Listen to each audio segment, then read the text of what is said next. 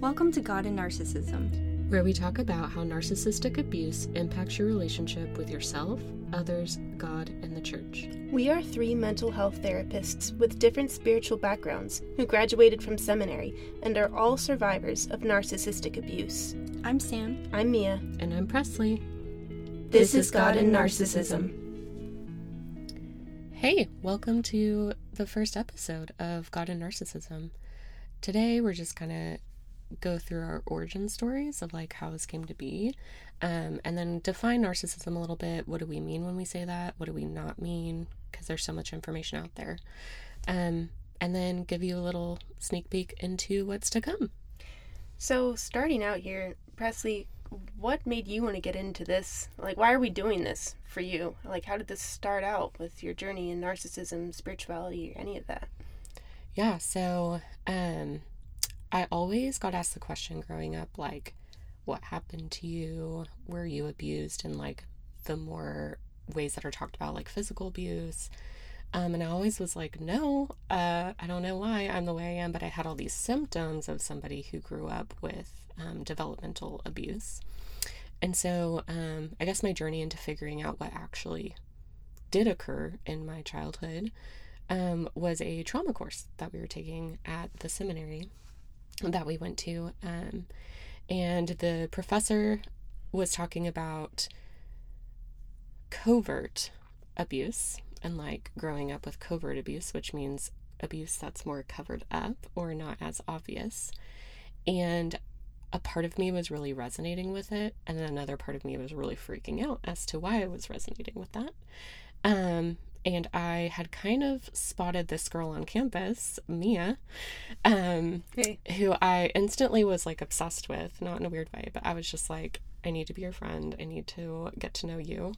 And whenever she talked, I just always felt myself like really resonating with what she was saying. Um, and so after class, I went to talk to her, and she knew already um, kind of what her story was. And she kind of encouraged me to look into maybe that's a possibility of what happened to me. And so um, got with a therapist who specialized who specialized in adult children of narcissists. Um, and the rest is kind of history. And then I just found myself really connecting with um, Mia and Sam of like having similar experiences that I didn't feel anyone else really totally understood. Um, and I just thought there has to be so many more people out there that aren't finding people. Um, and I just really wanted to get the information um, out to like a more, you know, public setting. And here we are. Wow. Okay, what about you, Sam? So for me, uh, Mia, since you're my sister, and we also have another sister, um, I was kind of wondering why we were all so similar, even though we're super different people. We all had very similar symptoms, and I was wondering like what happened to us. Kind of the same with you, Presley. Is that like we didn't have any history of physical abuse or like any very overt abuse. It was, but we had like all the same symptoms of people who had been through that stuff, and I was like, why is this? Why is this happening? This doesn't make sense. So I started looking up online um, like all of our different symptoms and found a website with a list of symptoms and it connected it to narcissistic abuse and I don't even know what the website was. I can't find it anymore. But I started researching more and that's when I figured out, oh, I think this is actually what happened. I remember when this is Mia. I remember when you came to me and was talking to me about stuff. I was in undergrad. I was in um, college for music at the time. And I was I still had a relationship um, with our parent, who was our narcissistic abuser, and I remember feeling really off, but I still had a lot of attachment stuff going on. I was kind of the last one holding on. And so you were the person I trusted the most. So when you started talking about, hey, I think some of this narcissistic abuse stuff might be something to look into, it really shook my whole world because then it felt like choosing between her and between you. And I knew I trusted you more than anybody else. I didn't trust that person at all, but um, over time, I guess I started going through like cycles of denial and acceptance. And it wasn't until I was sitting in the same trauma class with you, Presley, and our professor went through this PowerPoint of 20 traits of narcissistic abuse. And every single one was a hit for me. And I was just like cut very deeply by what I saw. And I remember it was the first time that I started like crying in a class, which was really embarrassing for me because I was so persuaded at that point. It was like, no, uh, Sam was right. And it took off from there, and our conversations got really intense. And we've been figuring it out ever since. How many years ago would you say that class was? I don't remember. Let's see, that was probably 2018. Mm-hmm. Yeah. So four years later, here we are. Yeah, that's yeah. true. Yeah. So what about um, getting into the podcast? Like, what kind of convinced you all to be a part of it, and you know? I would definitely say you, Presley. yeah. you, uh, you had the great idea to go. Let's share this to someone with someone else. And Sam, you had started some things online that I saw. Writing a blog. Yeah, writing a blog, and it was really impactful. And I always had that itch of like, I want to communicate this, Mhm. and not just to my clients, but I wanted to commu- communicate this to other people like me. How am I going to do that? And Presley, you just kind of had that answer, and Sam, you were kind of like the stepping stone. Yeah, it was definitely Sam's blog that I would send to my friends and be like, I really want to talk to you about this article over coffee because it would make me feel really seen and understood, especially in a church setting. Um, and I found myself utilizing Sam's writing to just ground myself to be like, you're not crazy. Of course you're feeling this way. That makes sense why you're experiencing that and no one else is. Um, and I just had this like desire to get it out more because people don't really read blogs as much anymore, though it's absolutely fantastic. So, um, yeah. My question is, you know, everyone's doing stuff on narcissism right now. It's like a huge buzzword. mhm. Why are we doing God and narcissism? I think, especially for us, since we all had a parent that was a narcissist, like when you grow up with a parent who treats you like a certain way, you kind of learn that that's how relationships work. And like, God is a relational God, and He created us to live in relationship. So when you grow up learning that, oh, this is how relationships work, you carry that naturally into how you relate with God. So, I know at least for me, growing up with a narcissistic parent, it really impacted my own relationship with God, and it was a struggle relating with God and the church and myself and everything involved with spirituality because of what I learned growing up. Hmm. Yeah. You know, it's one of those things where when I do find stuff on how narcissism impacts your spirituality, I just get a bunch of people who went through the pain I did with God and the church and left. I don't get a lot of people who stayed and tried to work it out or tried to say, you know, what are we really saying in these passages or in the church? Is there a problem with the church we need to address? Can you still keep your faith while you do that? I wasn't really finding that. And I feel like our seminary background really kind of prepared us for that. Yeah, um, I think my realization that it was impacting me with the church is I was often walking away from sermons feeling really mad and angry or just really shame filled. And I just knew in my gut, because of the therapy I'd been doing, that God was not someone who was wanting me to carry a bunch of shame. Um, and definitely not a God that parents out of shame. And I just felt like I kept receiving that message. But then when I would ask other people what they heard, they weren't hearing the same thing I was. Um, and I just was so frustrated and was like, why can't you hear that you're teaching these people this thing, right? Um, and so trying to like validate my experience while holding that that's not what they were trying to do at the same time was really hard because I think you just kind of gaslight yourself because that's what you experienced in the relationship of like, well, no one else is hearing it that way, so you are the problem. when really it's my understanding of relationship and my history of relationship that is just hurting that part of me. And not that the hurt part is a problem, but the hurt part hears it in a distorted way. Um, and so that's where I would go back to Sam's blogs and read it and be like, of course it sounded that way, you know, and have to talk myself through it, which is can be really exhausting to do alone. Um, so yeah, but I'm choosing to stay in the church, and yes, like you said, um, they've either left or you don't find people in the church who are getting it the same way. Um, yeah.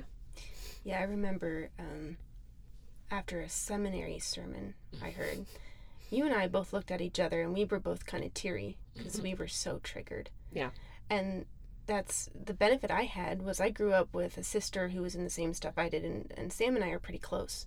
So we could always go and try and work this out together. You know, I heard this, what did you hear? And we'd both be very mad or very triggered and very hurt.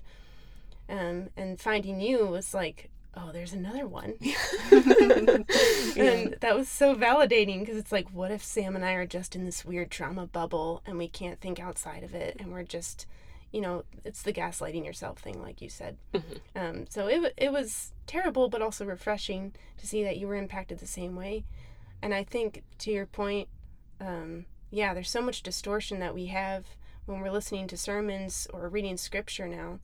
And then there are some things in the church that I am legitimately mad about because I don't think it's nuanced enough. And it's hard to parse that out. What, what is me and what is them? Right, because they are also sinful people who are making choices that we wouldn't agree with even without the narcissistic abuse in Right. our lives. So yeah. And then you have the ones who are narcissistic who are in the church. yeah, that makes everything even more complicated. Yeah. So we're not really here for like talking about narcissists in the church because I feel like there is a lot of really good information. yeah, so but much we on that. really do feel like there's this piece of being a member of the church with this background that's missing. Exactly. So I think it's important for our listeners to know kind of what background we come from um, in our religion and denomination and kind of where we're at now. Okay, so Sam and I, we since we grew up together, we have some similarities in that, and then we diverge a little bit. Um, but we were a church hopping family, so we started out with like Anabaptist roots, and then went more community church, non-denominational.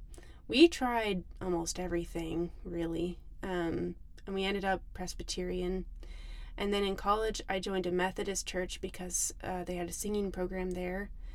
And I kind of had a Bible church theology, though. So when I came to seminary, I went to a Bible church. Now, though, I am Eastern Orthodox. So I made it like a complete change. And that's really frustrating when you've spent four years at seminary, a Protestant seminary, and then you're like, you know what? I'm just going to do something else. I wrote a huge paper on what I believed and then changed it. But I still hold a lot of the same theology, and I'm just kind of adding to it now. I think Eastern Orthodoxy provided me a way out of the jargon I grew up in that was used against me, and having it be said in a different way has been refreshing for me but I also left for, you know, other personal reasons. But that was really helpful to just get a whole new spin on God's love and the church and words that uh, weren't ringing in my ears from so much abuse. Sam, would you have anything to add to that? Um, I mean, yeah, basically we church hopped a lot, tried everything there was, some charismatic churches, CMA, like basically everything out there we tried. House churches, mega House churches. churches, mega, yeah. Um, and then I ended up in a Bible church too, and I was there for a couple of years. Um, but I started having like a lot of struggles there, especially because that was around the time when I had been researching more about narcissism. So I was angry a lot. I just couldn't understand the sermons, and kind of like what you were saying earlier, Presley. I like I was looking around at other people, and I'm like, why isn't this happening to everyone else too? They're not hearing what I'm hearing. So I tried to stick it out for a long time, and after a while, like it just got to be way too difficult, and I ended up leaving that church. And now I'm in a much smaller church, which is non denominational and a lot more nuanced, thankfully. Yeah, what about you, Presley? Um, so I grew up in two churches, so long term members of two separate churches. Um, the parent that was the narcissistic one is a diehard Baptist, and so we grew up at one Baptist church, and then she went on a retreat with the new pastor there, and he wasn't Baptist enough. So then we kind of went to churches until we found this Baptist megachurch that we ended up going to. Um, and I never really trusted the pastor. I didn't really like it. Um, but, you know, I kind of view my parents as like worshiping the pastor more than mm-hmm. God. Um, but I left that church like halfway through seminary. Um, and then I went to a non denominational church because we found out halfway through seminary you have to be a member of a church for a while yeah, and get signatures. Yeah. Um, in order to graduate. And so to be completely honest, I didn't really want to be at a church, but I wanted to graduate. So I volunteered. I mean, I volunteered hard, right? Because it's like you don't have needs, you don't get anything from the church. If you are, you're sinful. You, at least from the narcissistic perspective, of like you don't exist, but you lay down your life, you serve the church, you're a servant for the church or for Jesus, however you want to say it. Erase um, yourself. Erase yourself, which we don't agree with now. That's very much how I operated. Um, but that was in the middle of me going to therapy and kind of figuring this stuff out. And so that was really hard to stay in that environment and work through some things. So as soon as I graduated, I took a break for two years um, while I was healing. Anyway, so um, I just this summer re entered back into the church. Because of my relationship with God, actually, and the healing that's happened there. And um, I'm now at a point where I'm like, I have a really hard time. I'm really angry. It's really triggering to go. And I really value the church and community and want to work it out while being in the church. Um, and so, yeah, that's kind of where I'm at um, now. And that church happens to be a part of the Baptist umbrella, though they're thinking about leaving because of some of the things that have occurred. Um, but yeah. You know, Sam, how would you say you're spiritually doing currently in your church? Um, I would say like I'm very not like super involved, but pretty involved in my church. But like as far as my personal faith, I tend to go back and forth a lot. Um, kind of the same way that I do with my narcissistic parent, like wondering sometimes like are they a narcissist?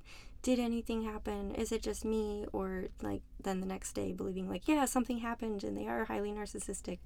I kind of do the same thing with God where like I go back and forth based on the day like um but yeah that's kind of where I am now yeah I, I have some similarities with that I kind of feel like I'm two different people I have moments where I'm really involved in church I feel like I'm healing there in fellowship a great relationship with God and then I have these moments where I'm just totally triggered I feel either unworthy and therefore I shouldn't be there or I shouldn't be around God and therefore I want to distance from him or I'm terrified of him and I want to hide. And then I'll have to flip through a bunch of scriptures and resources or talk to you guys and try and get back into it. But when it's over, it's over. It's like being hormonal, it's just done. Hmm. and then the cycle comes back around again. And those are really deep, dark places where I kind of psych myself out and I'm doing miserably. And I start to wonder you know, how safe is God, or am I just so terrible I can't see what everyone else sees, therefore I should just back out? But the faith is always still there. I still believe in God, I still believe in Christ. It's just how I'm interacting with that and how I view myself in light of that that keeps changing. Yeah, I really like how you explained that. Um, and something that I struggled with for years that I hear other people say is like, I'm going to be found out. People are going to figure out that I'm not a Christian, that I don't believe in God, um, and they're gonna, you know, just I'm gonna get exposed, um, and I'm gonna find out something that I'm terrified to find out about myself, right? Like deep down, I feel like I'm the problem. If they kicked me out of the church, all their problems would go away. Everyone wish would have a better time if I weren't there. Mm-hmm. Um, but then it's like, if I found that out, it almost would feel like, yeah, that is right. It almost would feel relieving, but then it's also like your worst fear come true at the same time, which is like really weird to feel. Um, and then kind of like on the flip side thinking well that's really narcissistic that like you're the one problem and you're the one solution to get rid of you right? And then you so then you think that. oh am i a narcissist? So it is exhausting and it's exhausting to work through that alone and i get why a lot of people end up walking away um, with these really harmful messages and then like it's just like why am i putting myself through this like terrorizing pain all the time I identify with that pretty Yeah. deeply. Yeah. Even coming to Eastern Orthodox, um, they have closed communion, so you can't take communion until you become a member. And I was like, this is a sign. God's like, nope, you found the church I want you to be at, but you're not good enough for it. And everybody else can see it. They're not going to let you take communion. I was crushed. And I went through Easter not being able to take communion, and I was like, I'm being punished. Mm. I'm being punished because I'm not good enough, and I have to earn my way to this again somehow, but I don't know how. And maybe I'm you know, too bad to figure it out. And then I think, you know, I'm thinking so much about me. I must be a narcissist. then you panic. You're like, it's all gone. Yeah. And when you're saying that, I'm thinking, um, I lost my train of thought, but if it comes back to me, I'll say. If it comes back, bless us. Yeah. well, thanks. I'm also kind of curious, like, what made you stay at the churches you're at? Was it the church, the the denomination, or was it the pastor? Was it the leadership? Like, or is there a clear answer? I'm just kind of curious, you know. Yeah, for for me it was it wasn't just the pastor, it was also like the other staff members at the church. Um like and of course the pastor was one of them. Like I noticed that when he spoke um during the service, it was kind of the same way he spoke to people like when he wasn't up on stage. And so he came across as very genuine and authentic. And the rest of the staff members came across that way too. And also their like the way they talked and sometimes different people will preach on Sundays. And it's like they were very careful to balance out everything that they were saying. Like they would also be careful to say like okay we're not saying from this passage that God is like this. Like we're not saying God is distant. We're not saying that holiness means like they would just explain everything so much better and help and it kind of helped balance up my thinking. I think the fellowship drew me to my current church because I really look for authenticity. You know, you grow up in an environment where there's so much inauthenticity that it's almost like you can smell it on people sometimes. And I also had to learn to give more grace to people in that area of not everyone's going to be able to go deep and be themselves because they're also protecting themselves. And if we don't know each other, that's appropriate. And there's not always a time and place to go deep and you have to talk about the weather. But there is something going on in churches that really got to me. I call it greeter personality. And, you know, there's this over exuberance about you being there when they don't even really know you. And so I automatically distrust that. When I walked into my current church, though, people were very much themselves. They talked normally, they greeted me normally. They weren't afraid to admit they had issues, but not in the way of, look how humble I am talking about my issues in church. It was a, this is a place where we really are just people and we're talking about things. And they also added on some of the same nuances and kind of prepared me to say, like, you know, we're going to mess up. This is a sinful place. If you hear something, this is what one guy said to me if you hear something stupid said by someone in this church, come find out the rest of us. Because maybe that's just their day where they're doing something sinful and they said something stupid, but it doesn't represent everything. And they were just super welcoming to me um, from an authentic place. Yeah. Um. So far for me, it's been the pastor because I'm just now getting into it. I'm just now meeting people. Um. But the pastor will, like you say, uh, over-explain nuances. So step away from the Bible and say like, "That was scripture. This is me. I make mistakes. Ask me." The kind of kind of the same things y'all are saying, and also acknowledging um, people have used me talking about this passage to physically abuse their wives, and that's not what I'm saying. If that's happening to you, that's not okay. Come get one of us. Um, saying like, we've done a poor job of explaining, you know, uh, parenting in you know the the church, and so, um, if you could give me a clean slate, you know, just kind of talking about all of those things um, has helped, at least for me. Like, I trust you enough to see about your church, um, is kind of where I'm at currently. Yeah. So then getting into narcissism, since there's so much going on about it and what it is, what what does it mean when you guys are talking about it? How would you parse this out? Well, I think like for a for parents specifically, like since that's our experience anyhow, like it can be difficult to figure out is my parent narcissistic because of how like common that word has become and we kind of use that word to describe anyone who is a little bit selfish or doesn't listen to others very well, but that's not really what we mean by it. Yeah, the way I like to explain it to others and to clients, um, and this is how my therapist explained it to me actually, um, is that narcissism is a scale. So you have on one side of the scale narcissistic personality disorder, and that's when you would maybe label someone a narcissist. And then there's, you know, a really healthy, attuned, you know, person who's really in touch with themselves. And they are also going to be on this scale because we're all a little bit selfish. Um, and a part of that is really helpful because we are thinking about us, how we relate in the world, that we matter. We're trying to protect ourselves all the time. Um, so that's a good thing, but that is also on the narcissistic scale.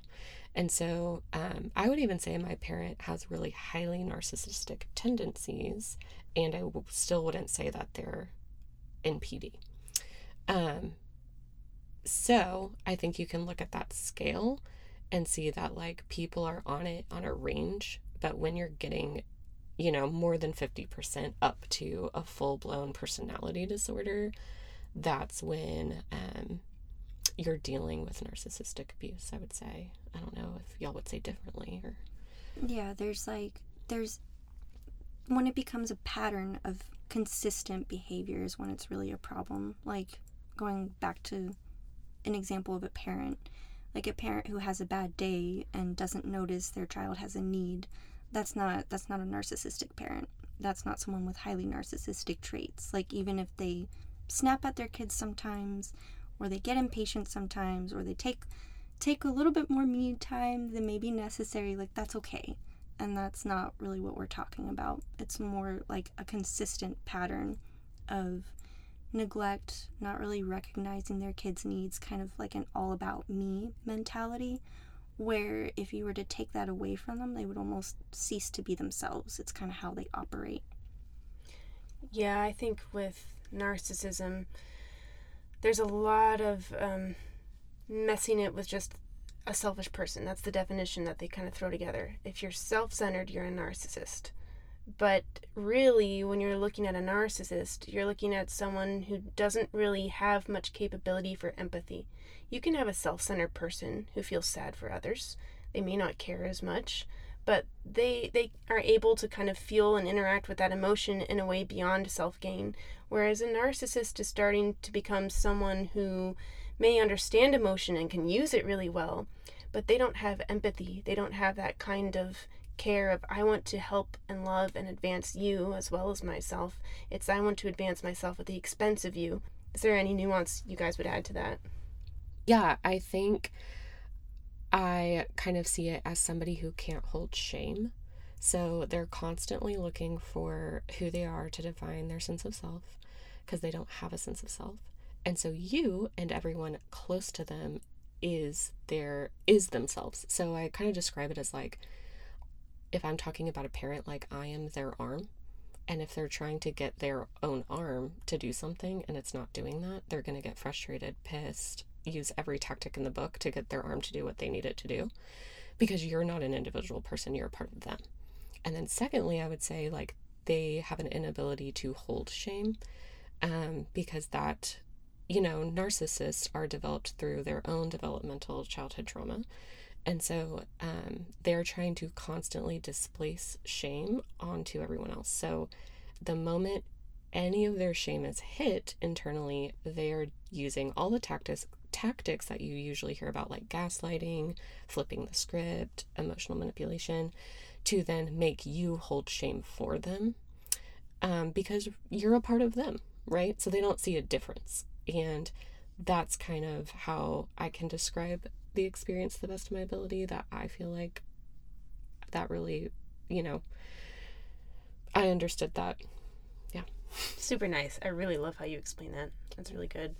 Um, I had s- someone once tell me that a narcissist, the way they're treating you is really how much they hate themselves. They can't take any bad thing into themselves, so they project it onto you and then they hate you. So really, it's like a meta form of hating themselves. Yeah. Yeah. Would you add anything, Sam? Um, I guess the only thing I would add to that is that like sometimes you'll have like a parent with highly narcissistic traits and it seems like they're taking really good care of their kids. And um kind of going back to the covert abuse but what's actually happening is their kids needs just happen to align with what the narcissist wants for themselves. And so the fact that everyone's needs are getting met is kind of happening on accident almost whereas with with a parent who's not highly narcissistic they're going to be focused more on like what would most benefit their kid. Not all the time but they're going to think about it more. And sometimes they may ha- not have a very good idea of what would be most beneficial for their child. Like classic example is a parent who wants their kid to grow up being a football star like they were and the kid is like no i don't want to do that but they're still trying to like do what they think would be best for their kids whereas the narcissist is not going to do that necessarily but does that make sense or- Yeah, Yeah. totally. And I just want to clarify that we'll use a lot of different examples as time goes on because we're trying to explain an experience that's really confusing and oftentimes wordless to the best that we can.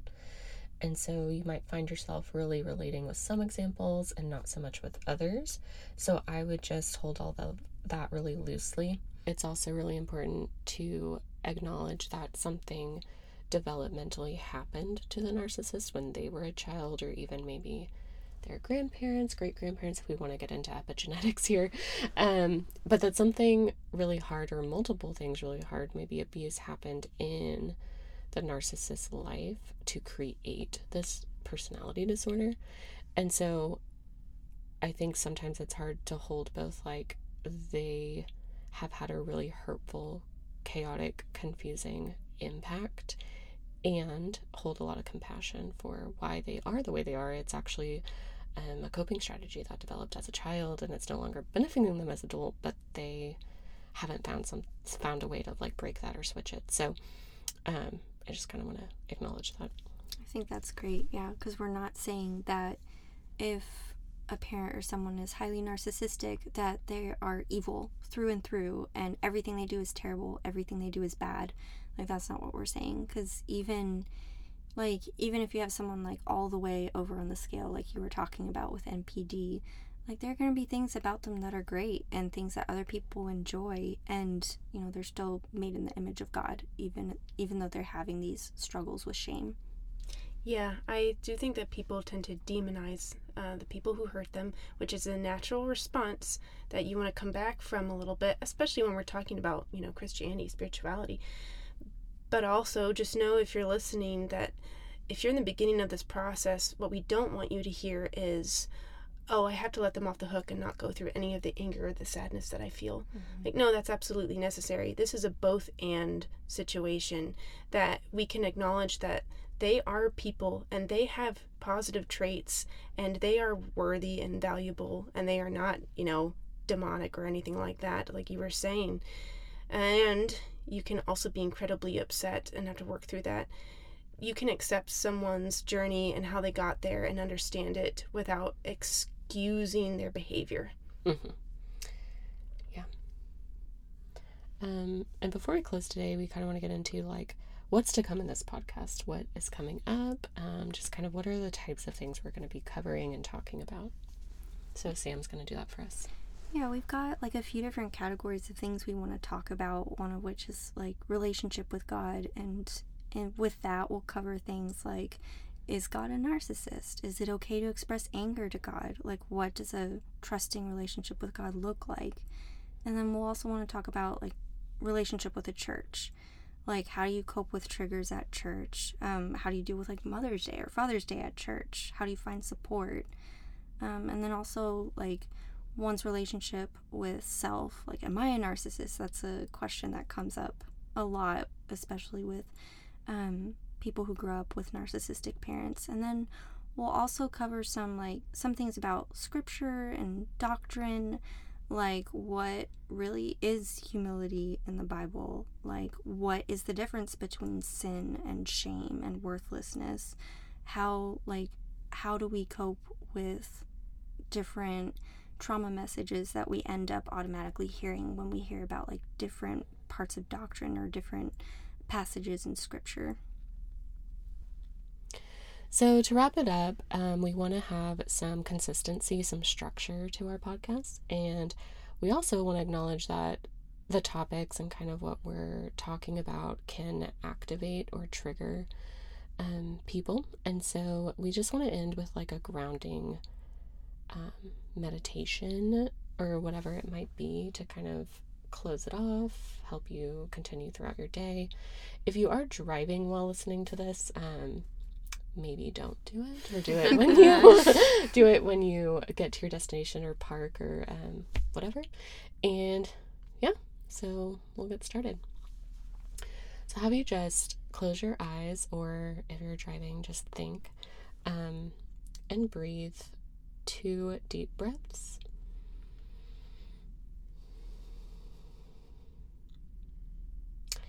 And i want you to picture a library so, this library holds the stories of humans in the world. And I want you to walk up to your library and open it. You have a special key that locks it and unlocks it whenever you need to go visit. As you unlock this library and you walk in, you see the person that's in charge of the library. There's a big counter and you have to go through him to get to these people's stories. You can make a character up in your mind. It can be a spiritual figure that you believe in. It could be a character from a TV show that you really resonate with and trust. And just let him know that you're going to be browsing um, the stories and you'll let him know when you leave. And you're starting to walk up to the books and just kind of noticing different books with different people's names on them, different parts of their stories, their lives. And you get to a section where your story or your chapters are kind of in between everyone else's. And I want you to reach for a book that holds a chapter about a time that you were really sure of yourself, you were capable and pull that book off of the shelf, open it up. And as you're going through your story of this time that you were really capable, you had what you needed, you could trust yourself, you had that experience, take from it what you need for today to carry with you, and leave in it what you don't.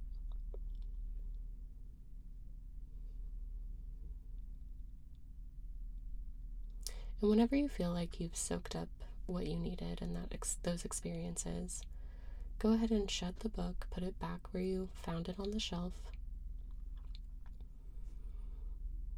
Let the owner of the library know that you're done for the day um, and that you're going to leave the key with him.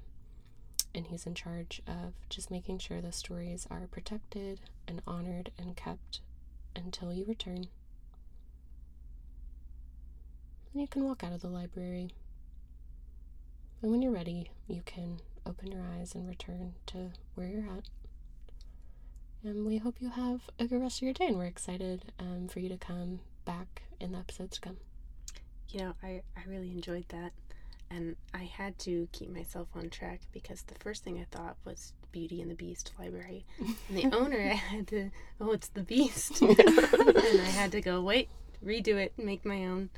And then um, I do. I feel a little bit more confident. So we, you know, if you, if this isn't your thing, you know, you can find a ton of these kinds of things on YouTube. But the cool thing about all three of us being therapists is we have a lot of these, and we wanna, we will keep bringing them back for you so that you can go on with your day. Yeah, I do want to say that one was from Marshall Isles in Austin, Texas. And he might have gotten it from somebody, but that's where I experienced it the first time. So, yeah. Okay, bye.